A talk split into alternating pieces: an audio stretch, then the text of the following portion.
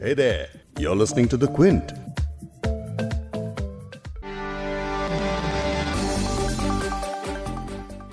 गौहत्या को लेकर अब कर्नाटक की सरकार ने विधेयक पास किया है जिसके बाद अब राज्य में गौ हत्या पर पूरी तरह से बैन लग चुका है वहीं अगर अवैध तौर पर गाय की तस्करी या इधर उधर ले जाता हुआ पाया गया तो उसे भी कड़ी सजा का प्रावधान है बी एस येदियुरप्पा की अगुवाई वाली बीजेपी सरकार ने कर्नाटक मवेशी वध रोकथाम और संरक्षण बिल 2020 विधानसभा में पेश किया था, जिसके बाद इसे पास कर दिया गया है।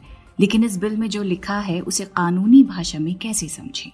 और जानवरों को बचाने के लिए बनाया गया यह कानून कहीं किसी ह्यूमन राइट्स का तो उल्लंघन नहीं कर रहा? इसी पर आज इस पॉडकास्ट में बात करेंगे।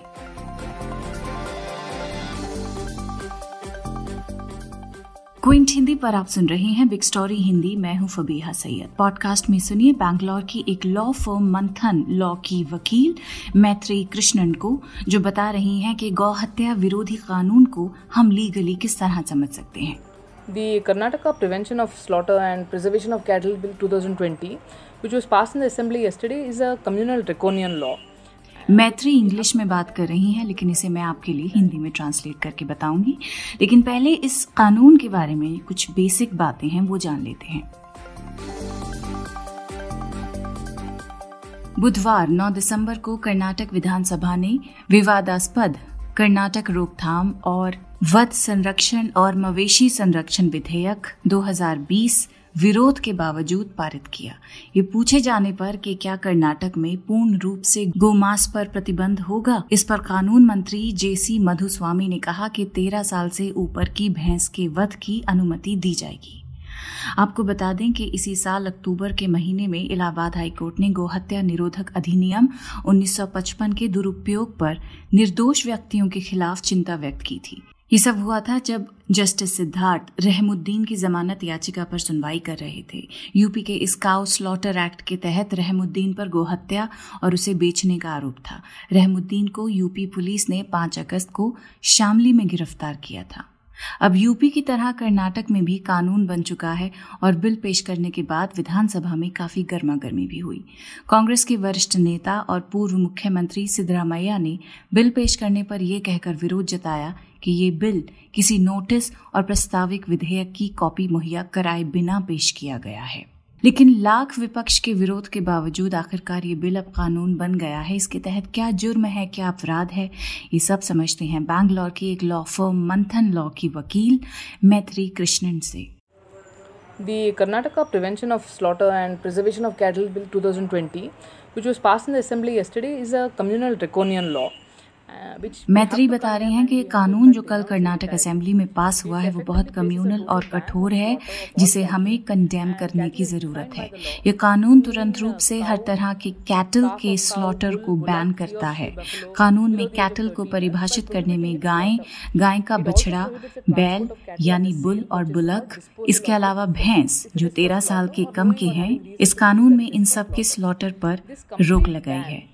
ये कंप्लीट बैन हमें समझने की ज़रूरत है। मैत्री कह रही हैं कि इसके अलावा दूसरी चीज़ जो हमने देखनी होगी वो ये है कि जिस तरह से सजा इतनी ज़्यादा बढ़ा दी गई है वो। पहले सजा अधिकतम छह महीने की थी, लेकिन अब मौजूदा बिल ये कहता है कि सजा कम से कम तीन साल की होनी चाहिए और ज़्यादा से ज़्यादा सात साल की। साथ ही कैटल को स्लॉटर की नियत से खरीदो फरोख्त के लिए ट्रांसपोर्ट करने की सजा भी कम से कम तीन साल है और ज़्यादा से ज़्यादा सात साल। इसके अलावा जुर्माना भी है, जो पचास हज़ार से लेकर पाँच लाख के बीच हो सकता है।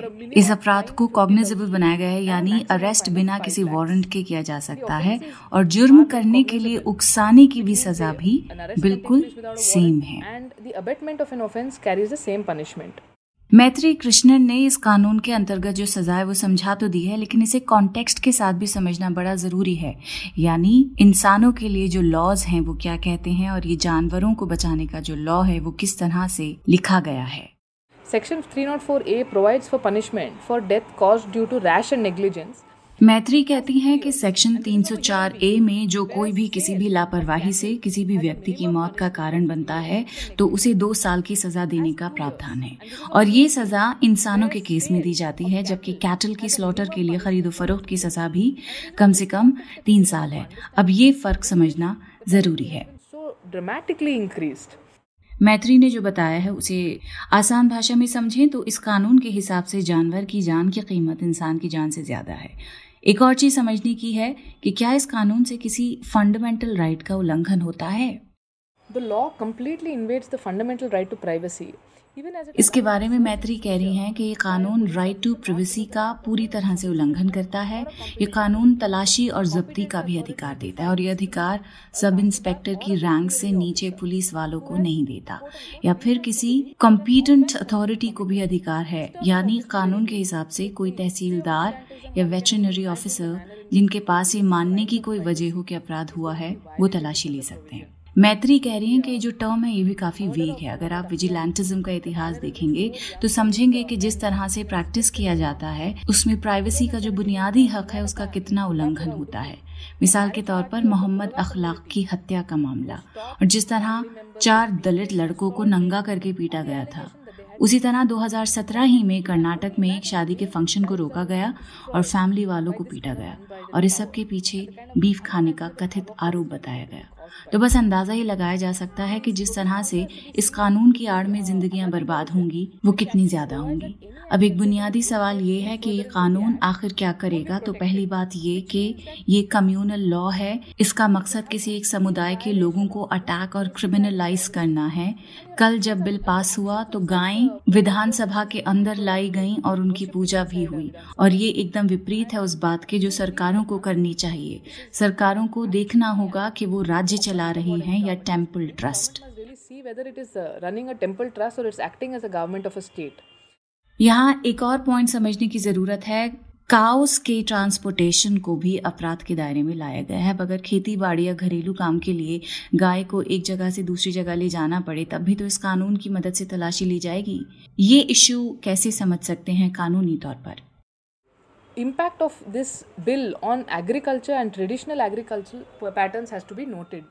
तो इस पर मैत्री कह रही हैं कि इस बिल का असर ट्रेडिशनल खेती बाड़ी पर भी पड़ेगा इस कानून के तहत गाय बैल को बेचा नहीं जा सकता तो उसे छोड़ दिया जाएगा किसान अपनी गाय या बैल को अपने पास रखने के बारे में भी कई बार सोचेंगे और क्योंकि किसान उन्हें बेच नहीं सकते तो नई गाय या बैल खरीद भी नहीं पाएँगे। तो जिस तरह से पूरी फ़ार्मिंग कम्युनिटी से प्रभावित होगी, वो देखना भी बहुत ज़रूरी है। एक और बात, बीफ राज्य में कई लोगों के लिए न्यूट्रिशन का एक बड़ा सोर्स है। 1955 में सुप्रीम कोर्ट ने नोट किया था कि ये एक लौता न्यूट्रिशन का सोर्स है जो माइनॉरिटी कम्युनिटी के गरीब लोग, शेड्यूल्ड कास्ट और शेड्यूल्ड ट्राइब के लोग अफोर्ड कर सकते हैं। आज की तारीख में कर्नाटक की माइनॉरिटी कम्युनिटी में माल न्यूट्रिशन खासकर औरतों और बच्चों में बढ़ा हुआ है। अब ऐसा कानून लाना जो उस एक लौती चीज़ को भी इलीगल बना देता है जो ये लोग खाते हैं तो ऐसा करके सरकार ऐसे गरीब लोगों के right to food right to nutrition को भी नकार रही है जो दरअसल संविधान में राइट टू लाइफ का हिस्सा है Denying people the right to food, the right to nutrition, which is protected under the Constitution, under the right to life, protected under the Constitution.